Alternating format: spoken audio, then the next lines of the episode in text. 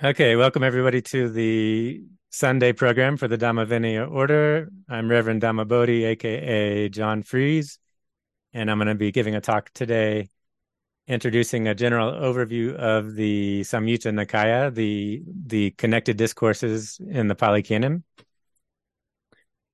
Um, so first, I want to present. This is a a theoretical framework I have come up with during my 10 years of graduate school that I call the four modes of knowledge production.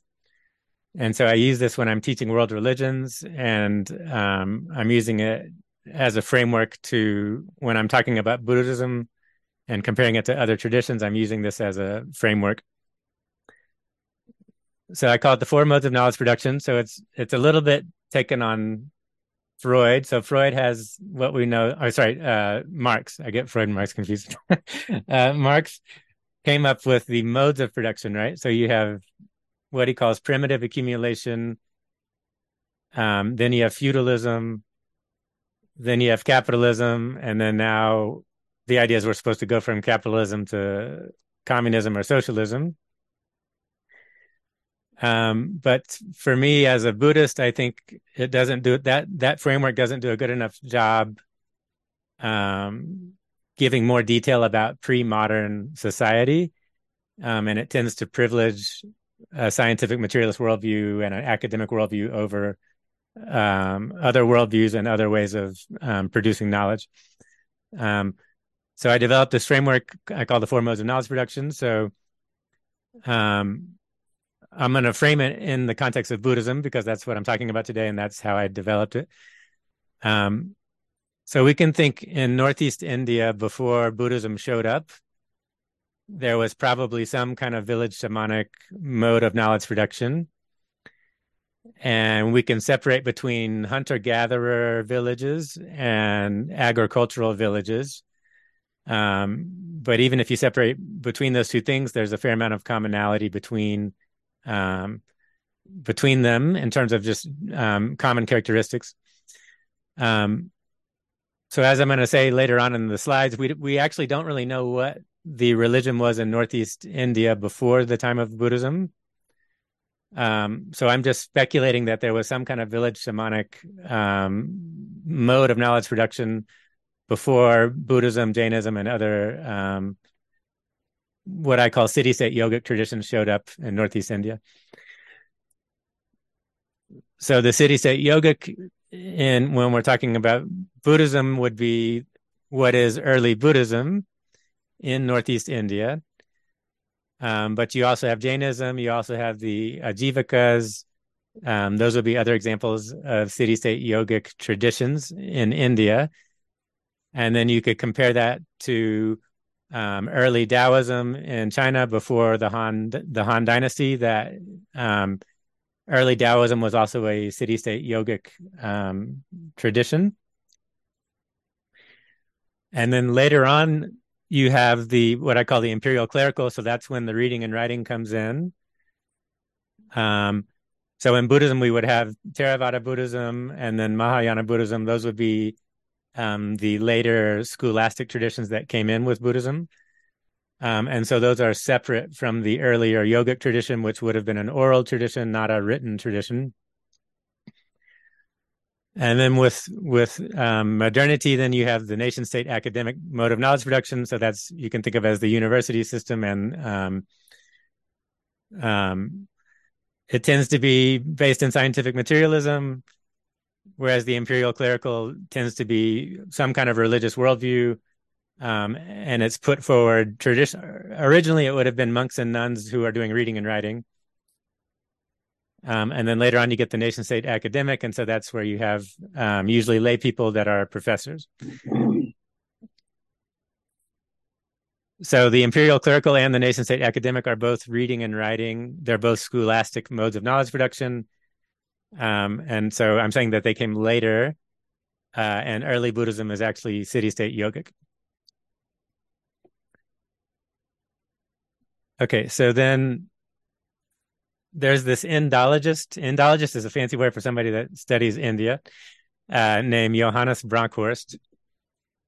And so he's done the research about what's known as Greater Magadha. So the the the culture of Northeast India in which the Buddha lived in. Um, Bronkhorst calls it Greater Magadha. And so again, he says we don't know much about Northeast India before Jainism, Buddhism, the Ajivikas. Um, but he does say it was a separate and distinct zone from the Vedic cultural zone of Northwest India.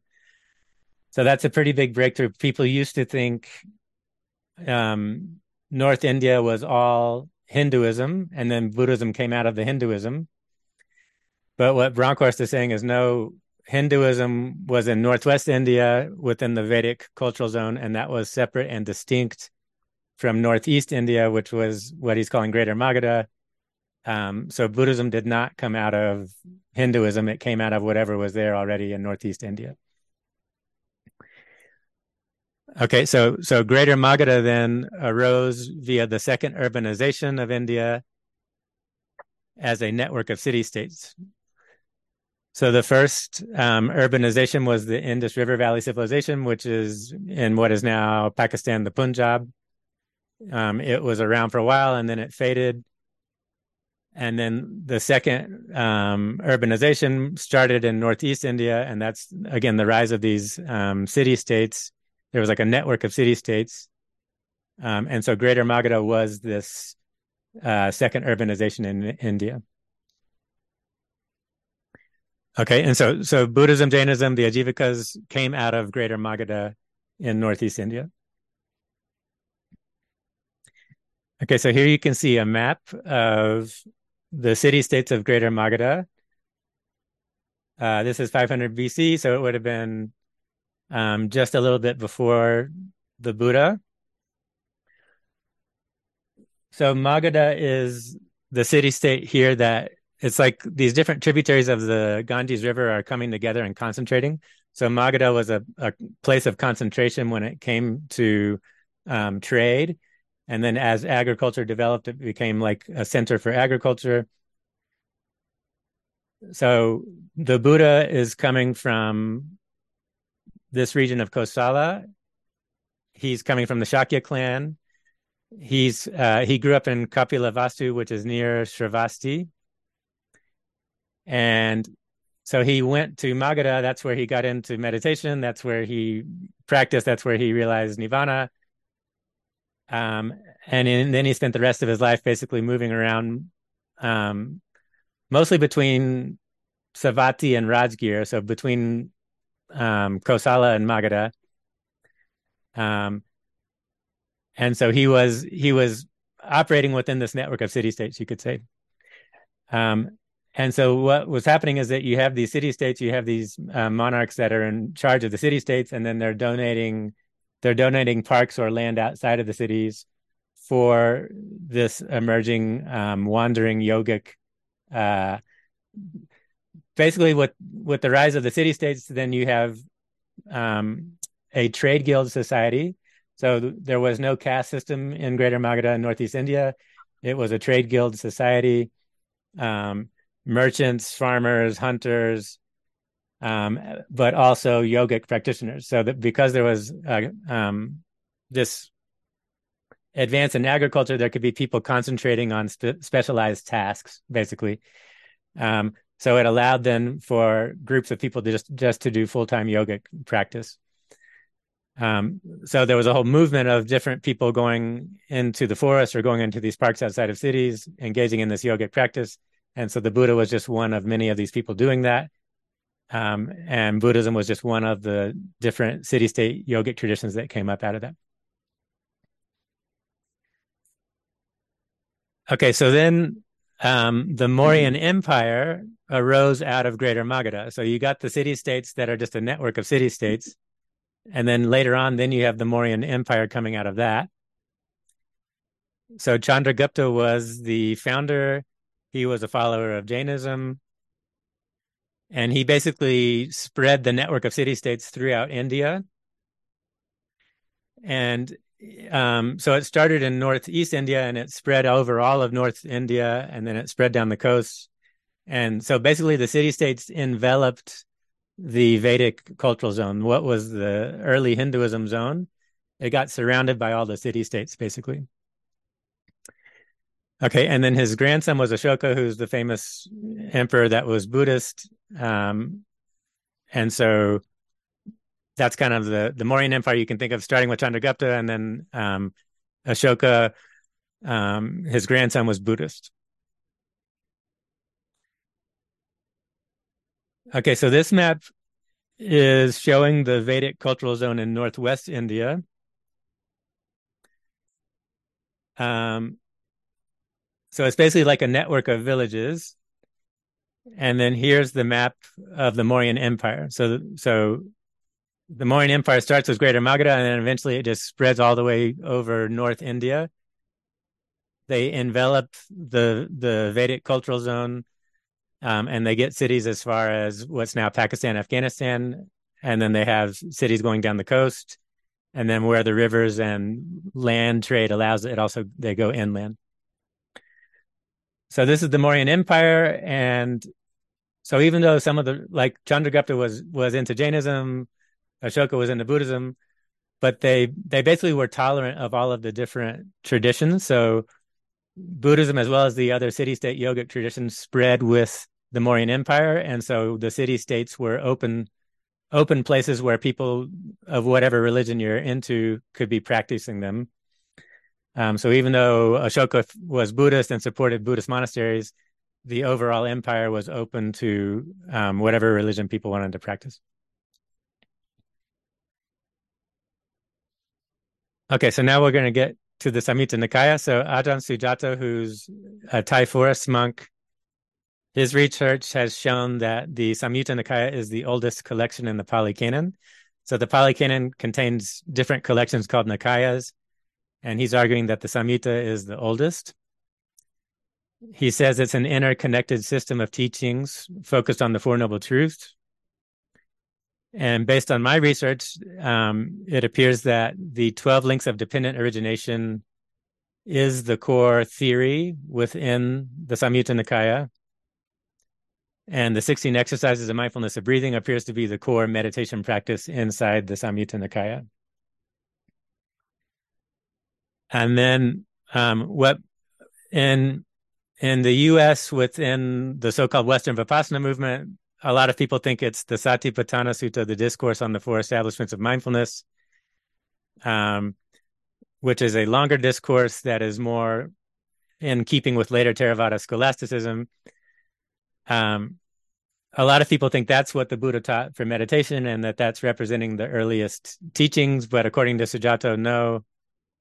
Um, the Satipatthana Sutta is a later discourse and it's it's more keeping with later Theravada scholasticism, and it's not what the Buddha taught when it came to meditation. So this is a, a fairly big breakthrough. Same thing as people having a breakthrough that Buddhism did not come out of um, Hinduism; it came out um, as part of a separate cultural thing. Uh, this is another breakthrough, seeing that what people thought the Buddha taught for meditation is actually later scholastic teachings and not what he taught.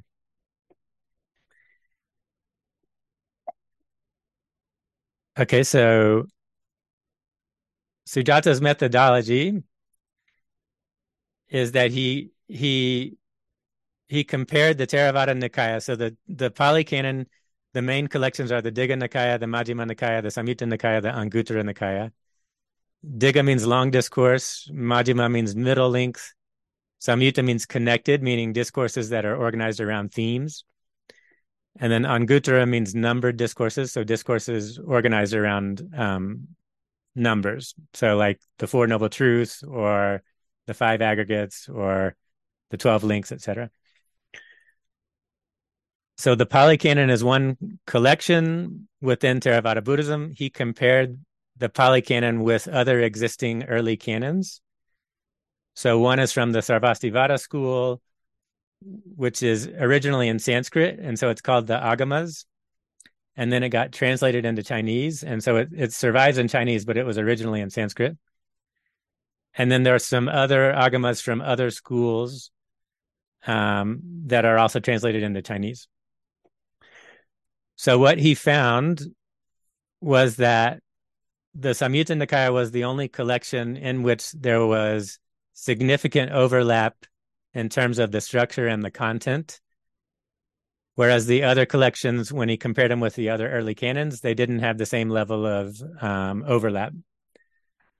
And so he he posits then that because there is overlap with the Samyutta Nikaya, that this means then there was a a common collection of root texts, and then as as Buddhism spread to these different areas, um, other other collections got added in, but that there this is probably representing a common um, collection of texts that were together at the earlier stage and that um, that went along with the different schools as they developed. And so, based on that, he's arguing then that that this then the Samyutta Nikaya probably represents the oldest layer. Um, so when I when I look at it, it does come across as um, something that could be. It comes across as a collection of oral tradition teachings that um, it it reads like something that uh, is an oral tradition and it makes sense as an oral tradition. Um, I, I, don't have time to go too deep into that point, so I'm, I'm just going to finish up by making a couple more points, and then um, we'll shift to discussion.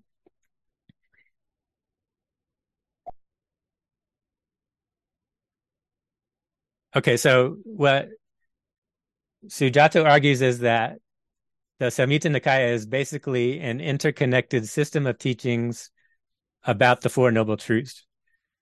And so he he argues that the Buddha did indeed um, he gave a discourse giving an overview overview of the Four Noble Truths, and that's considered his first discourse. And then um, Sujato is saying then that the Samyutta Nikaya is like an interconnected system of teachings that are all organized around the Four Noble Truths and it's like basically a deep dive into the Four Noble Truths. Um, and so the collection is a bunch of um, shorter discourses that are all interconnected with each other, whereas the the later um, the later collections have longer discourses that come across as more scholarly and more kind of wonky, whereas these these come across as earlier, more um, kind of pith instructions or essential teachings um, that are meant to be seen as a body of teachings that are connected together. So if you were just focusing on one section, you wouldn't, you wouldn't, you can't understand the whole thing unless you um, see it as an interconnected network. Okay, so you have the Samyutta Nikaya, which is in Pali. In Sanskrit, it's called the Samyukta Agama. And so, according to Ajahn Sujato and Bhikkhu Bodhi, they've they've compared the Samyutta Nikaya and the Pali Canon with the Samyukta Agama from the Sarvastivada uh, school.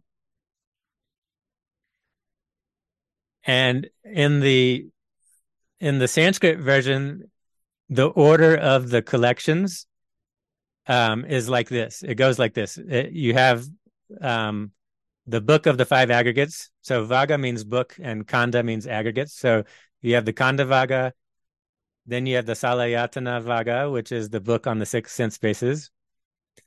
Then you have the Nidana Vagga, which is the book on the 12 links of dependent origination. And then you have the Magga Vagga, which is, um, again, Magga, Vagga means book and Magga means path. So this is the order in the Samyukta Agama. And so Sujato and Bhikkhu Bodhi both think this is an old order that because it goes along with the Four Noble Truths, they think this is probably the original order of the collections. So later on in the Pali Canon, the, the, the order gets changed around. So it's not this order anymore in the Pali Canon. Um, but but again, Sujato and Bhikkhu Bodhi think this is the, the older order is um, within the Sanskrit collection, they think that's the actual original order. So that's how they like to talk about the collections in the Pali Canon, even though it doesn't follow that order. That's how they like to talk about it. So what they argue then is that the book on the five aggregates and the book on the six sense spaces are related to the first noble truths. And then the book on the 12 links of dependent origination are talking about the second and third noble truth. And then the book on the path, which would be the eightfold path, as well as the four noble truths, that that, that represents the fourth noble truth.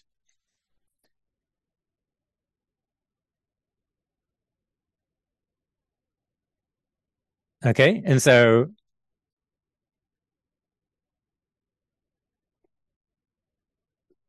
this you can see then as um, so what I what my hypothesis is that the Samyutta Nikaya I think it has the I think it has within it the oral teachings that go back to the time of the Buddha. Um, the Samyutta Nikaya has teachings from the Buddha, from senior disciples, uh, also lay disciples, monks, nuns, uh, laymen, lay women. Um, and it reads like something that goes that starts at the time of the Buddha and goes all the way to the time of Ashoka. Uh, basically, that's when I'm reading it. That's that it it, it comes across like that. Um, so I'm seeing early Buddhism then as starting with the time of the Buddha, roughly 400 BC, uh, going all the way to Ashoka with the Mauryan Empire. And so you could see the Samyutta Nikaya, it, it, probably contains within it the early core texts from the Buddha himself and his early disciples, and then probably stuff that got added later on, um, going all the way into the Mauryan Empire. Um, but you can see then, though, just looking at this core structure, it already gives you a pretty solid um, collection of teachings that seem to be like the Buddha knew what he was doing, organizing this um, collection of teachings. So even before you get into the content of the discourses, you can see this this works as an oral tradition in terms of like um, it's providing this core framework. So just all you have to know is okay, there are these teachings on the five aggregates, and and the gist of the teaching is um, suffering is identifying and attaching to the five aggregates. And so the discourse is in that collection. That's that's the guts of what it's getting at. Same thing with the six sense spaces. It's saying suffering is identifying with and attaching to the six sense spaces. Um, so that's what that one's getting at. Then when you get into the 12 links, that's that's getting into talking about rebirth as the mechanics of the rebirth and so that's um, core teachings that are getting into how is how is rebirth as basically saying re- rebirth is suffering. And so then the 12 links talks about the cause of rebirth and the cessation of rebirth. And so that's the core of what the 12 links is getting at. And then when you get into the Magga then that's getting into the um, the actual practice, the Eightfold Path, the Four Noble Truths. Um, and so then that's you can just drill down into um, different sets of teachings that are getting into the core practices. But again so before you even get into the the discourses themselves and the detailed um, the content of it you can just see this overall structure that's already there. And so to me this it makes sense that the buddha would have developed this structure to begin with. Um, and it seems pretty plausible that this is the original structure. And before you know anything else this is something that it's it's plausible that it was developed by the buddha and that it could have been maintained by the oral tradition. Um, it's not a stretch to think of it like that. Okay so i'm just going to close them by saying a little more about early buddhism as a city-state yogic tradition So when you get into the Magga and you get into the teachings on meditation practice itself, it gets into the teachings on Satipatthana. So Sati means mindfulness, patthana means establishing. It has four different elements, so it's translated commonly as the four establishments of mindfulness, but um, literally it would mean mindfulness establishing or establishing mindfulness. And in the early teachings, you have kaya, which means the body, vedana, which means sensation, chitta, which means heart mind, and then Dhamma, which means the teachings or just the Dhamma. And in the early yogic context, then the kaya means breath, it means body posture, it means the sensations as the four elements. And then when you get into sensation, a lot of people translate it as feeling, but feeling can get confused as emotion. It's not emotion, it's sensation. Sensation as pleasant, unpleasant, or neutral. So I like to think the body is like the first layer. It's just the raw experience of sensation as four elements. And then when you get to Vedana, it's adding in, you're still working with the same sensation, but now you're focusing on is it pleasant, unpleasant, or neutral. Then heart mind means awareness of awareness itself plus movement within the heart mind, which are the, the thoughts happening within it. And then the Dhamma means a deeper context which I would argue means the the 12 links of dependent origination is the the deeper context.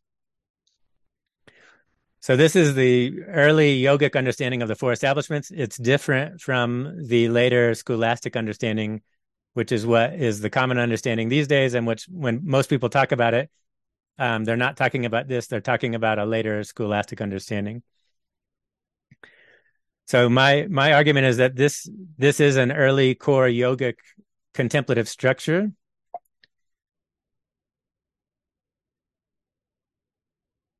And when you compare it to other yogic traditions, so you have early Taoism, it has a similar, what I call a 3 1 yogic structure. So, um, say with Chan Zen Buddhism, you have body posture, you have the breath, you have the heart mind. So, those are the three um, things that you're you're practicing awareness of, and then there's a deeper context, which is Buddha nature. In Hindu yoga, you have asana, which is body posture, prana, which is breath energy, chitta, which is heart mind, and then you have purusha, which is witnessing self. So again, it's this three things that you're aware of, and then a deeper context. Same thing in Taoism. You have Jing, which is energy becoming matter uh, also sexual energy. Then you have chi, which is the breath energy. Then you have shen, which is the heart mind or awareness. And then you have the Tao, which is the deeper context. So the general idea then is I see early Buddhism, the four establishments is putting forward this yogic structure. You have the three things you're aware of and then the deeper context. And this is in keeping with other uh, yogic contemplative structures from other yogic traditions. In the case of early Taoism, it also developed as part of a city state yogic culture and oral tradition. And then in other um, other traditions of practice, you have the same structure showing up. So the point I'm trying to make then is we should look at early Buddhism as a yogic teaching, um, not as um, some kind of later philosophy or psychology or um, some kind of later scholastic thing. It, it, really does look like it's a yogic uh, oral uh, teaching, and it and it has more in common with these other yogic traditions, arguably, than it does with later scholastic Buddhism.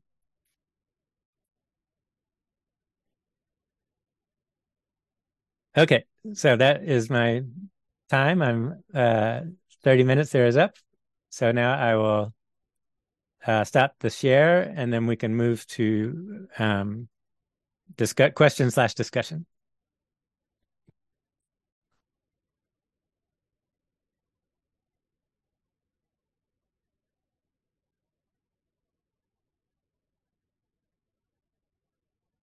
Okay, so um, does anyone have any questions, comments, feedback uh, to start off with? Anything that came up with came up for you during the talk?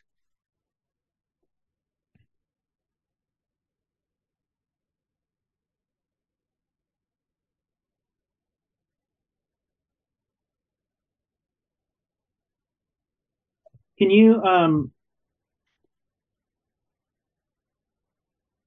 can you shed a little bit of light on the uh, the um, academic timeline uh, in terms of uh, you know these proposals um, for the connected discourses. Um, this proposal uh, of its um, sort of uh, status as the earlier. Right. Sure.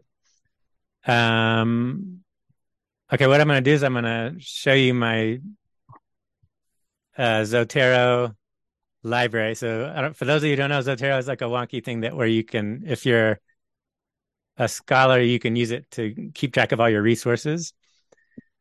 Um, so I can show you then when certain publications were made just by going through my uh, Zotero.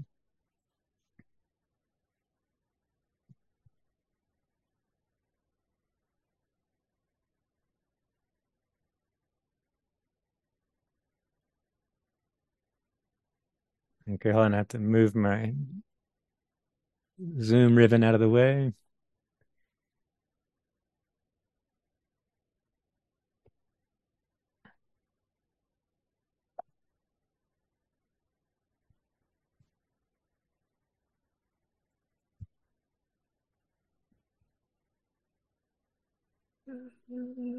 Okay, I'm being indirect because I'm starting with Bronkhorst first, but um, so Bronkhorst came out with his uh, book called Greater Magadha Studies in the Culture of Early India. So that was in 2007. So that was when his research is saying early Buddhism developed separately from Hinduism and Greater Magadha was part of the second urbanization, Northeast India. That was 2007. Uh, then he had another book that came out in 2011 that's Buddhism in the Shadow of Brahmanism. And that he, he makes the similar point, but kind of goes further into comparing how Buddhism and Greater Magadha was separate from uh, Hinduism and Brahmanism. Um, in that book, he talks about the Mauryan Empire um, as not having the caste system. Um, apparently, there was like a Greek a Greek guy that visited the Mauryan Empire, uh, I think during the time of Chandragupta, and they had six different positions in society, but they were all different like uh, trades. Basically, it wasn't like a caste system. It was like some people are hunters, some people are um, farmers, some people are craftspeople, uh, some people are black. There was like six different things, so it came across as a, a trade guild society, basically. Mm. Um, okay, so that's 2007, 2011. Mm. Then Ajahn Sujato. So his main work is called History of Mindfulness.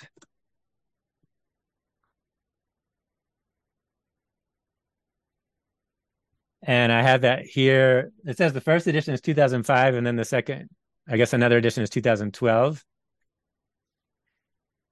And he calls it a history of mindfulness, how insight worsted tranquility in the Satipatthana Sutta. um, so he is basically saying that the Theravada scholastic understanding of meditation and what has been put forward by, um, say, for example, the Insight Meditation Society, Spirit Rock, uh, mindfulness based stress reduction, um, as well as um, just general Theravada scholasticism, that that that understanding is a later scholastic understanding. It's not the early understanding, and so um, anyway, this this is the book where he it's a deep dive where he goes into all this research comparing the different canons and figuring out that the Samyutta Nikaya is the earliest layer. Um, so he published this with his own press, uh, Santipada. So he's a scholar monk in the Thai Forest tradition. So he did this not as part of a university degree or not as part of an, an official academic program. Um, but it's it's the evidence the the research seems solid and nobody has challenged it so far there's no one has come no one has put up a challenge um it, so far it's standing. It hasn't uh, it hasn't been challenged. Um but to a large degree it's been ignored basically. Um so over the past 10 years the mainstream academic discussion of buddhism it's basically ignored it's basically ignored this stuff. Um so I think there's a bias there's a bias towards scholasticism over oral tradition and there's already a heavy investment in this Theravada scholastic understanding. There's so many people invested in it as being that way. It seems like they just they don't want to deal with trying to think about it any other way, basically. um, so to, to to answer it more in a more brief thing, you, we could say it's been over the past 15 years that this stuff has come out. Um, but so far it's only been small circles of people that have taken it seriously and um, um, another another big breakthrough has been in Taoism. Actually, I just got this book the other day. Hold on.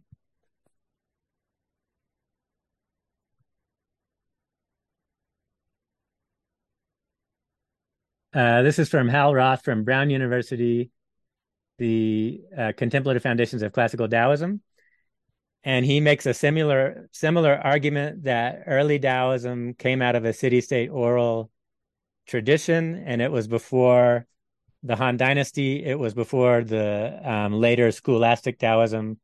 So, what do you know of like the Tao Te Ching and uh, the the Zhuangzi? That's later scholastic Taoism, um, and it came in with Han Dynasty and um, again scholasticism whereas early taoism oral tradition again they have these dealing with the the jing energy the breath energy the heart mind energy and then the deeper context of the Tao that yogic contemplative structure it's there already in early taoism as an oral tradition. Um, but the later scholastic taoism kind of covered it up. Um, and then it the the tradition continued. You still have Taoist people that are into working with the three energies, um, doing it as a yogic practice, but but people said, oh, that came later, and that that's like the superstitious Taoism or the Taoism that's in the magic and stuff like that, and um, it's not the real Taoism. But that's just an argument that the the scholastics are making. Um, Whereas, based on Hal Roth's research, no, that that early Taoism is the real early Taoism, and those yogic teachings were there from the beginning. Um, so it's it's a similar argument or a similar situation that you have with Buddhism that that the earlier yogic tradition had got covered over based on the bias of scholasticism over the um, yogic oral tradition. Um, and so that's another another breakthrough that's happened um, within the past 10 years or so. Um, and it, it's held, uh, but again, it's still it's still kind of on the periphery because the mainstream academia doesn't doesn't yet. They don't want to deal with the oral tradition and the yogic tradition. okay, Ferris has a question. Uh, do you think anything was lost when this tradition transitioned from oral to written? Moving from a tradition that has to be experienced and taught firsthand to one that was read about in books. Um, so it seems like with the Mauryan Empire, um, you had the different yogic traditions that were in the different city states, and they were all pretty much running as oral tradition. Um, but the Mauryan Empire was engaging in trade with um, the Greek and Roman uh, empires, um, which had already gotten into scholasticism. Um, so apparently the the oral traditions tried to hold on. They tried to hold on, and and they tried to keep from converting over to the written tradition. Over time, as trade in India developed, and there started to be more trade um, based on the ocean, basically merchants trading through um, you could put you can put a lot of stuff on a boat and move it on a boat way more easily than you can put it on a camel. Um, so, um, so there was all this trade happening um, based on boats going over the ocean, and the way that the merchants kept track of the trade was by writing stuff down.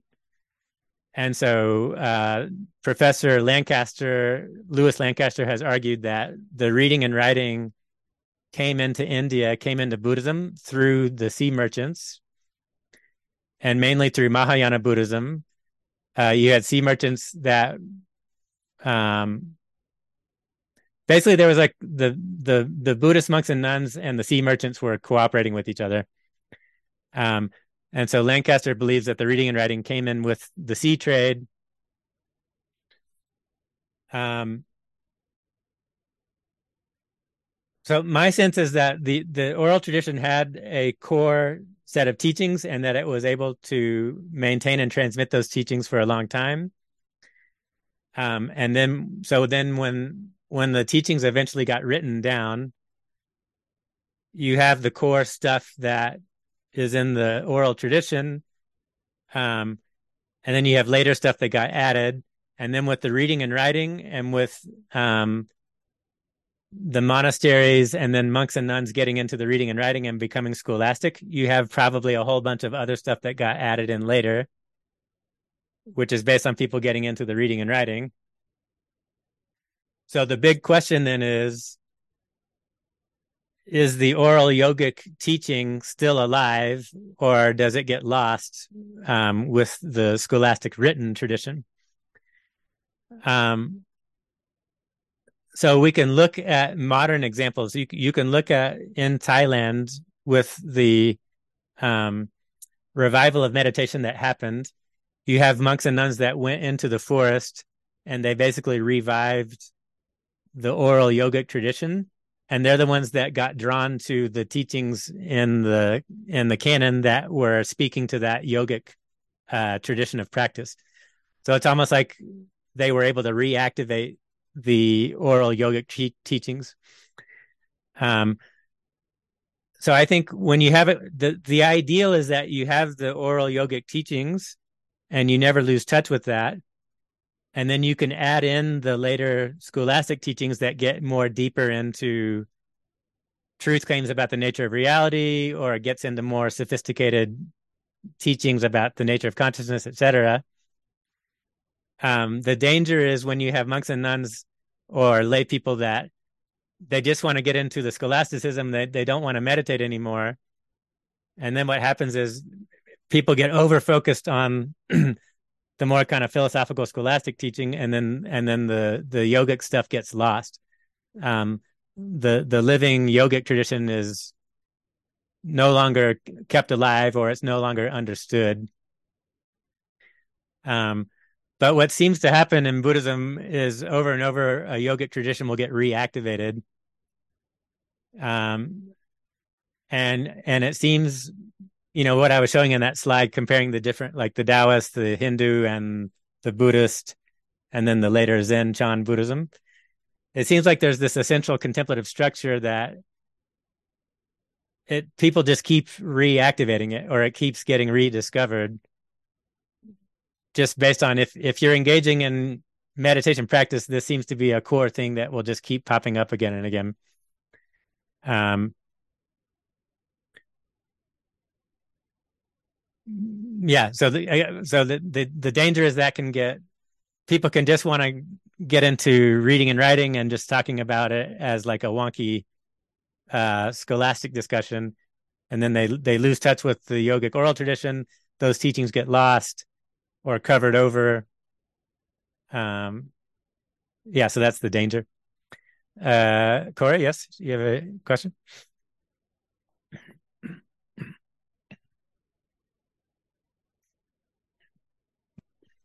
Uh, you started to address this, I think, in that final um, statement. Uh, but uh, just sort of as a devil's advocate, um, you know, is isn't all of this sort of just academic sectarianism? Uh, it, you know, and uh, or you know, what what do you see as the most significant aspects of this um,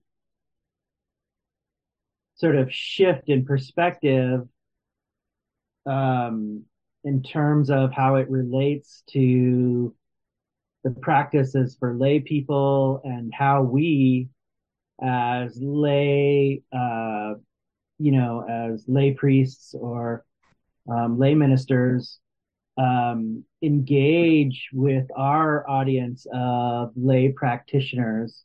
So, you know, what what does this reveal or change in terms of how we might want to approach um, offering the Dhamma to other lay practitioners?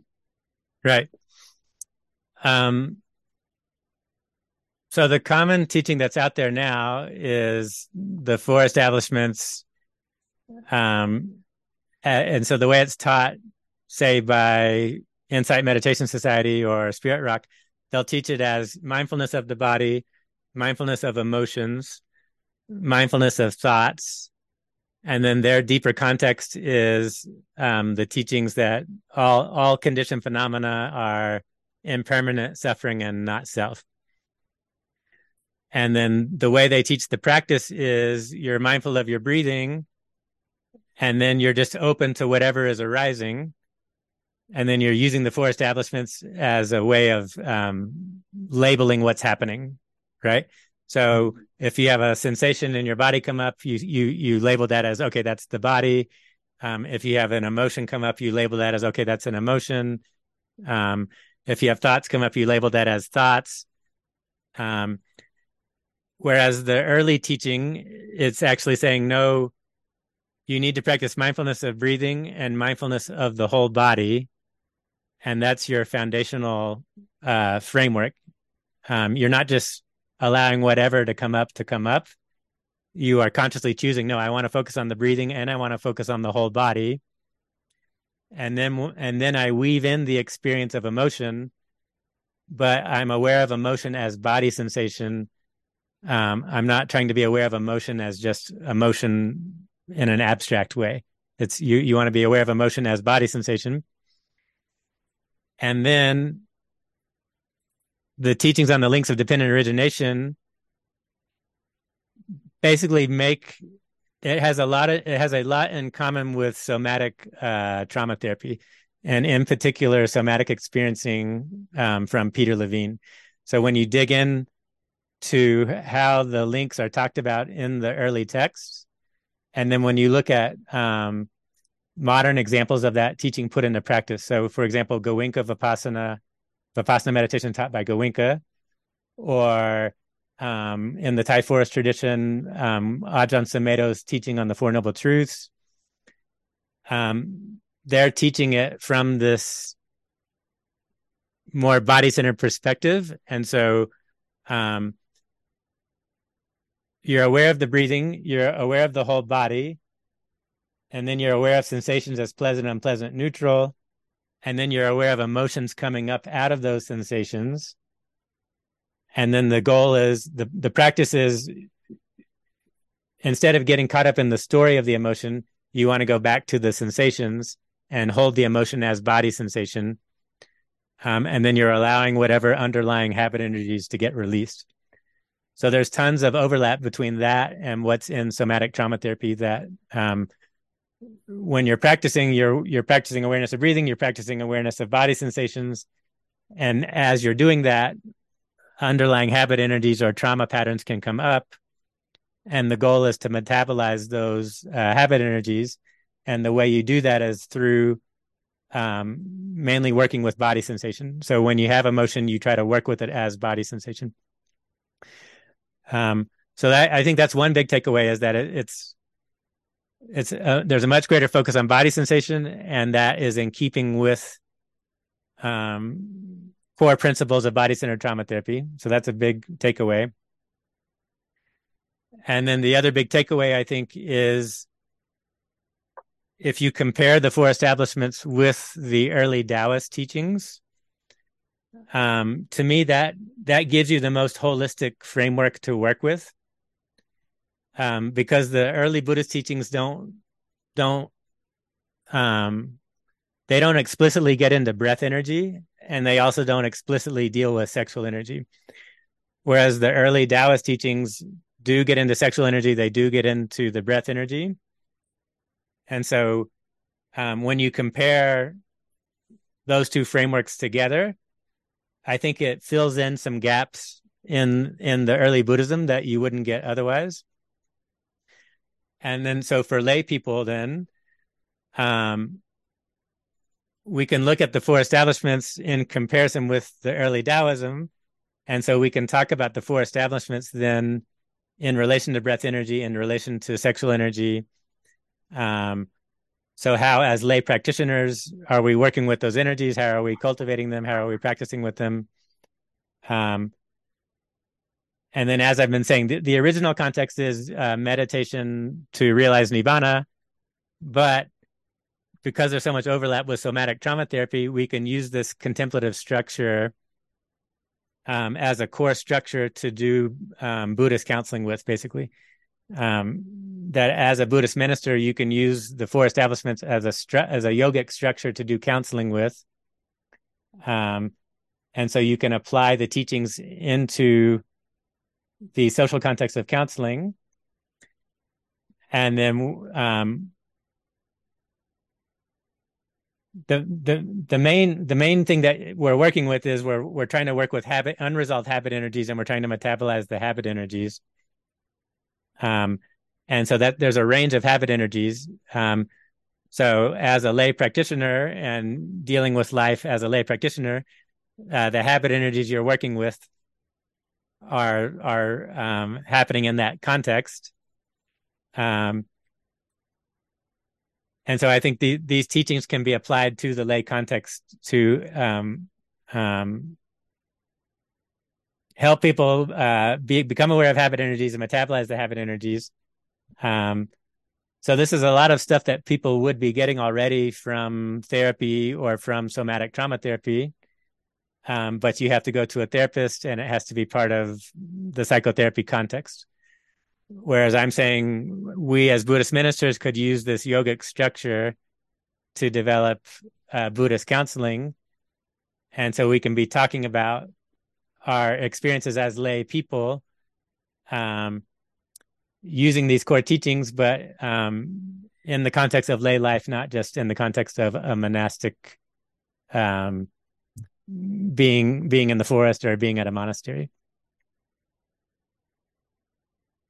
Awesome. Thank you for that. Um, I appreciate it. And I can certainly see um, a path forward where we develop a conscious, sort of uh, structured um, modality that reflects this this particular uh, branch of Buddhist teachings. Um, obviously, you know, the, the, you know it's not sort of like uh, what we're talking about isn't about you know um, overthrowing or throwing out uh, other existing contemplative practices, uh, even later contemplative practices, um, but but rather sort of looking at uh, this early structure and seeing what we can um,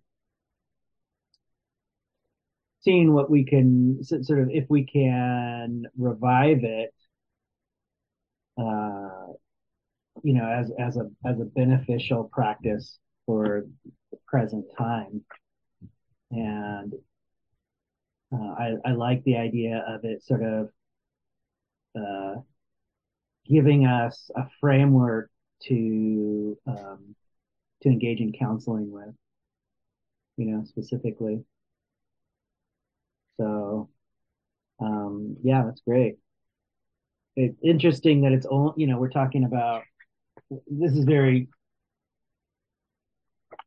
you know, we're talking about something that's a decade old, and and ha, you know, and of course, when you're people, you know, if you're Jack Kornfield and you've uh, spent five decades um, pursuing a particular narrative, and all of your books have it. you know, it's the premise of everything you've published. Um, it's difficult to sort of jump on board. Um, it's going to be difficult for a lot of people to jump on board. So this might be a nice way to um, to sort of get a little bit more momentum going. You know, just one pe- one more piece of the puzzle in terms of building more momentum towards um, recognizing the sort of the more yogic structure of early practices. Yeah, I think the what's happened so far is it's again it's mainly been the Theravada scholastic teaching, and then that's been um, put within a, a humanistic Buddhism context. Um, so it's mainly been, um, you know, the Dharma teachings from IMS Spirit Rock, um, or it's been mainly um, what I would say Buddhist informed psychotherapy. So psychotherapy informed by Buddhism. Um, so it's either lay Dharma teachers from the the Spirit Rock IMS system, or it's uh, psychotherapists who are influenced um, by Buddhism. So what's been missing is uh, Buddhist Buddhist spiritual care by Buddhist ministers that's informed by psychotherapy. Uh, that hasn't yet really been developed. So um, you could argue that there hasn't been a job market and there hasn't been a, a ecosystem or a um, a culture that would incentivize trying to figure out how to how to empower Buddhist lay ministers um, and how to empower them to use Buddhist teachings as the core theory and practice, and then have it be informed by psychotherapy, but not have psychotherapy be the main um, the main theory and practice that's informed by Buddhism. We, uh, it should be the opposite way. Um, yeah so so far it's tended to be uh monastics talking about it within the context of monastic practice um there hasn't yet been um a culture and an ecosystem that would incentivize trying to develop it um, um, for lay Buddhist ministers. Um, Dustin, do you have a question? Yeah, and and I mean, like in relation to what you and Corey have been talking about, um, my own sort of experience trying to understand and communicate um, the um, three jewels. Uh, the stickiest one is no self. and I have found that this particular process is a is a, a way to get a handle on that um, because the conceptualization place it, it like reinforces it me thinking yeah. my way out of self engages pr- precisely the tools and the dimension like that conceptual overlay um because that's where that comes from. The whole idea is a conceptual overlay. So like returning to uh, which is why i found that like uh, mm-hmm. like postural practice has been a very helpful way for me to like get a handle on that and try to come up with ways to communicate it to other people and to myself. Um so there's that kind of practical dimension just from like a, a Buddhist standpoint um, is reinvesting in what's actually happening. Um, you know, and not the the analytical level. Um, so just hearing y'all talk about that, uh, it makes a lot of sense as uh, an alternative uh, so that, way to kind of approach it. Um, so you got the four establishments. Um, and the fourth establishment is Dhamma.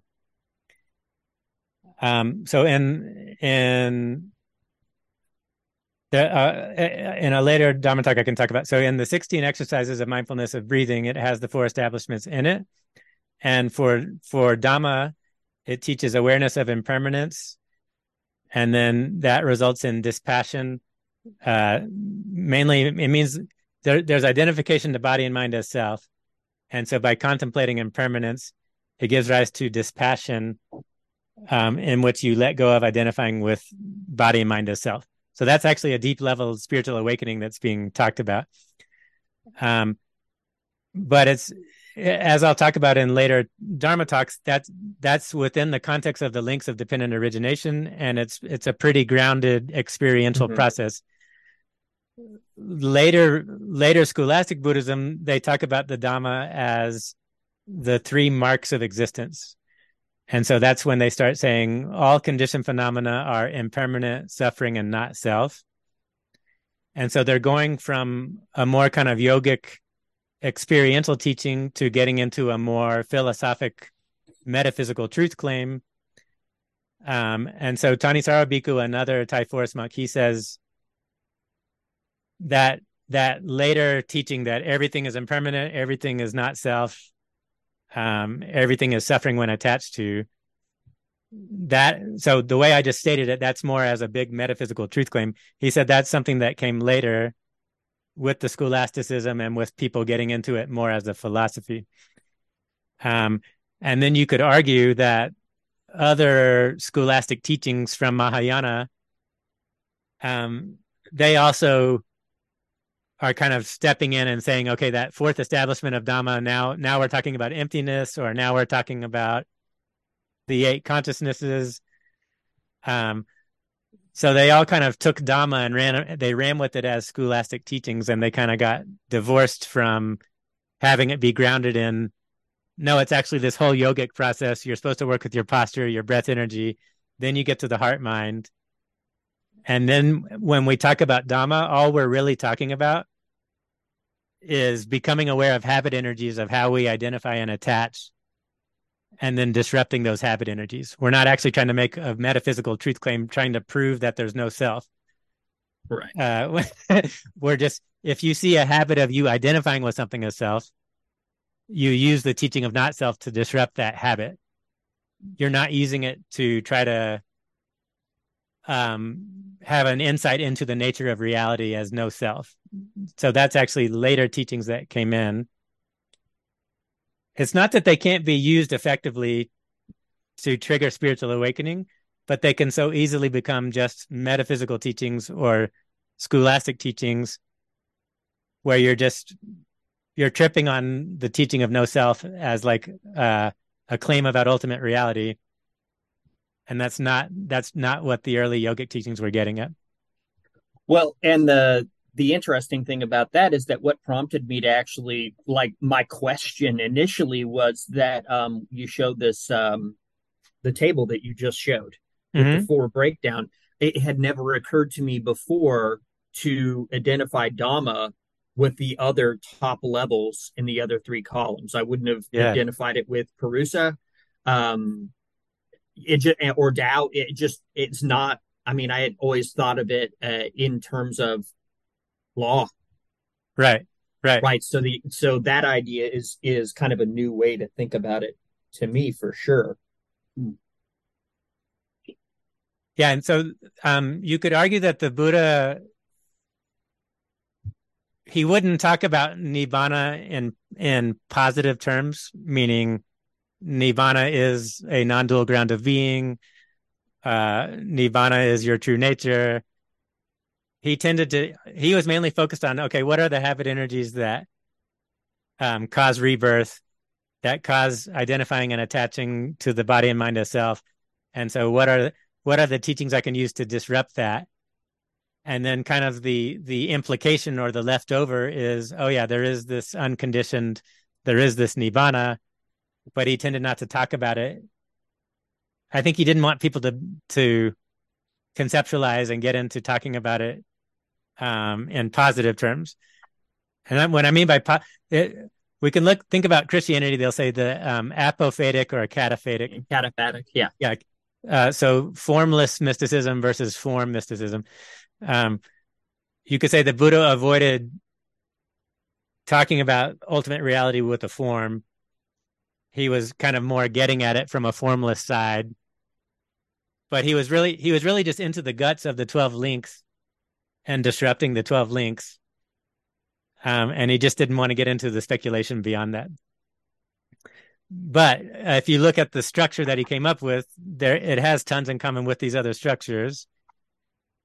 Um and when say when you get into chan buddhism right uh, they will talk about the Buddha as heart mind and the Buddha as awareness itself.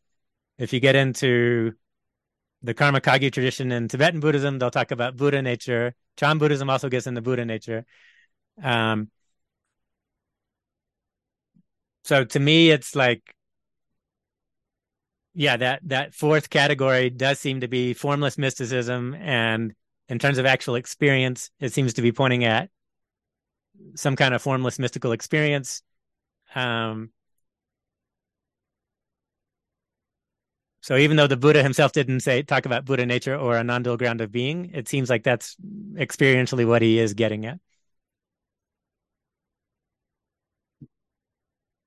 But later, later, the later scholasticism, like whether or not your monastery got donations or whether or not your whether or not you survived as a tradition depended on your ability to debate in a scholastic way. Um, and so the the scholastic debates around no self and the and the the scholastic debate of trying to differentiate Buddhism from Hinduism or um, other yogic traditions.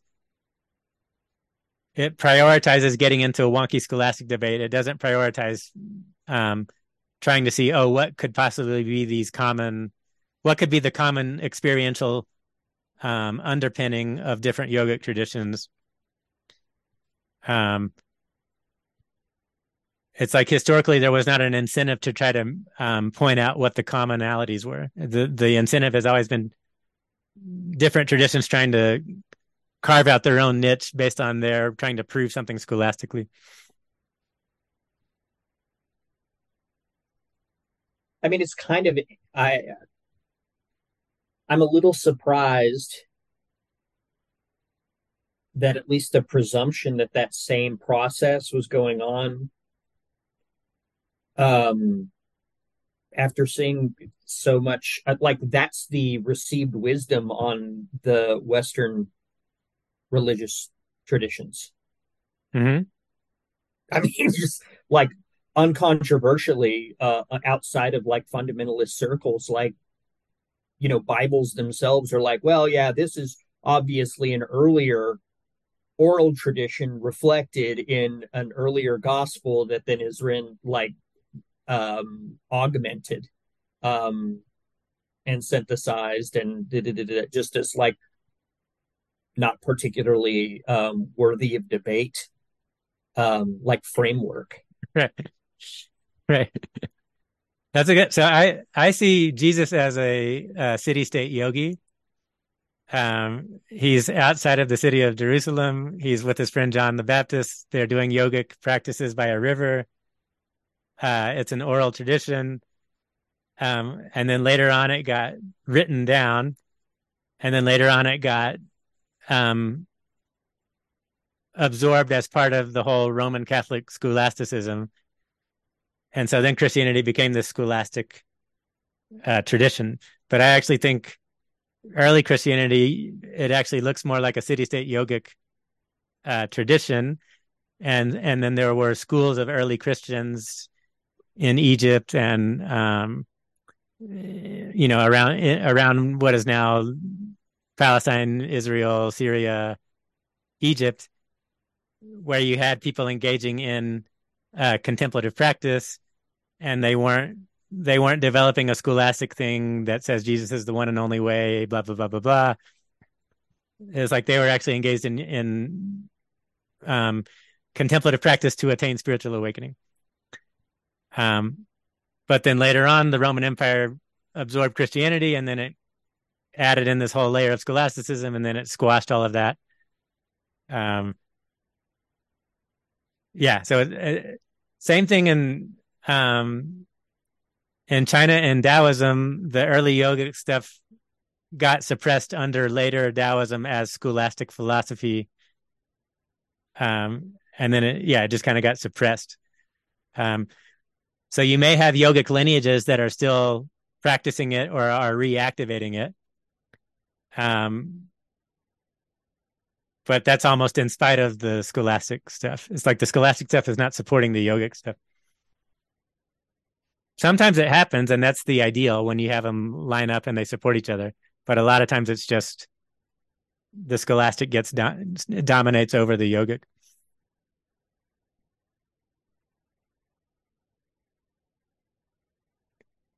Yeah, we, we could have had centuries of comparing yogic traditions with each other and building up a common yoga. um, if we hadn't gotten so obsessed with the reading and writing and the conceptual stuff, um, a long time ago we could have had a, a, a comparative yogic uh, framework with these different traditions supporting each other. Or even now, say, for example, with contemporary Buddhism, we, we, we could have been 20 years ago, we could have already been making these deep connections with somatic trauma therapy and early Buddhist teachings. Um, but it, yeah, it just all got, uh, we got so caught up with the, with the scholastic stuff. It, it's like it all got lost.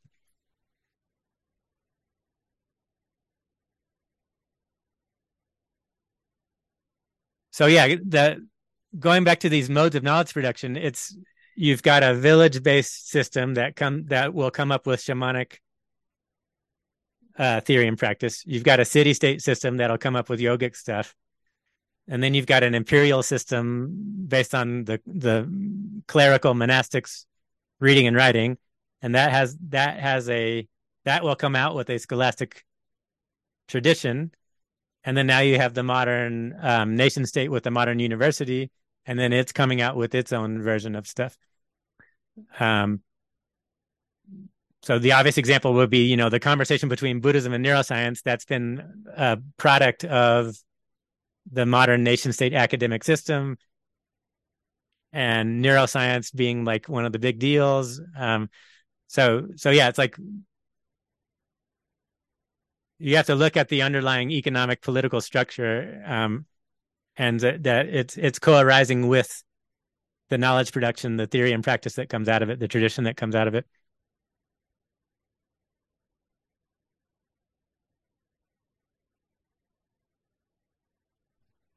Yeah like what what constitutes being established in those different uh, knowledge production modes? Yeah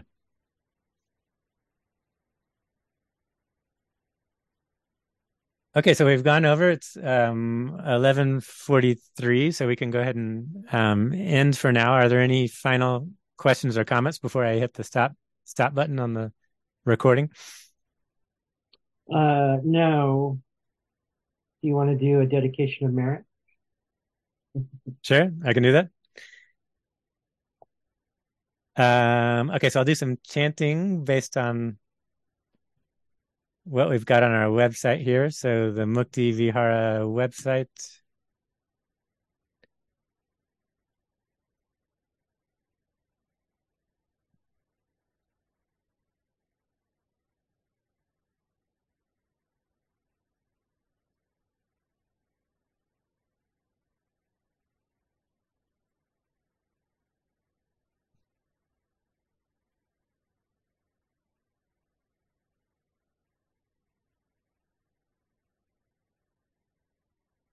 Okay, so I will chant the three refuges and then the closing verse, which has a sharing merit inside of it.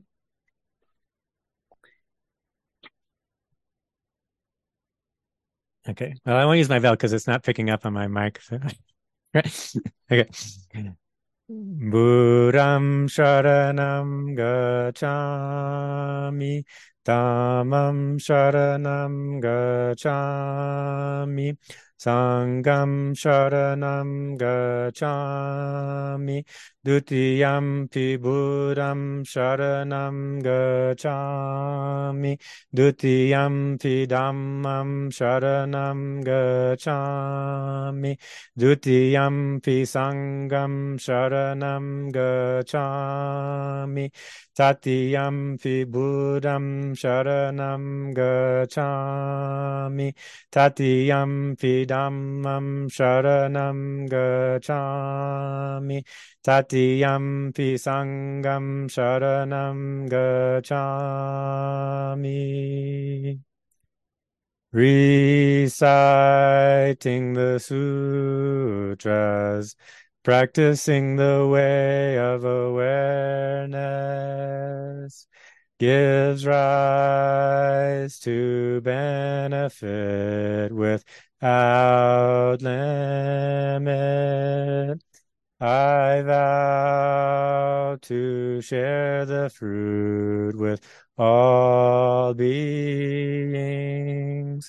I vow to offer tribute to parents, teachers, friends, and numerous beings who give guidance and support along the path.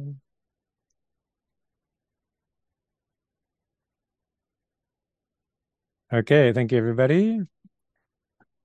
I'll hit the stop record.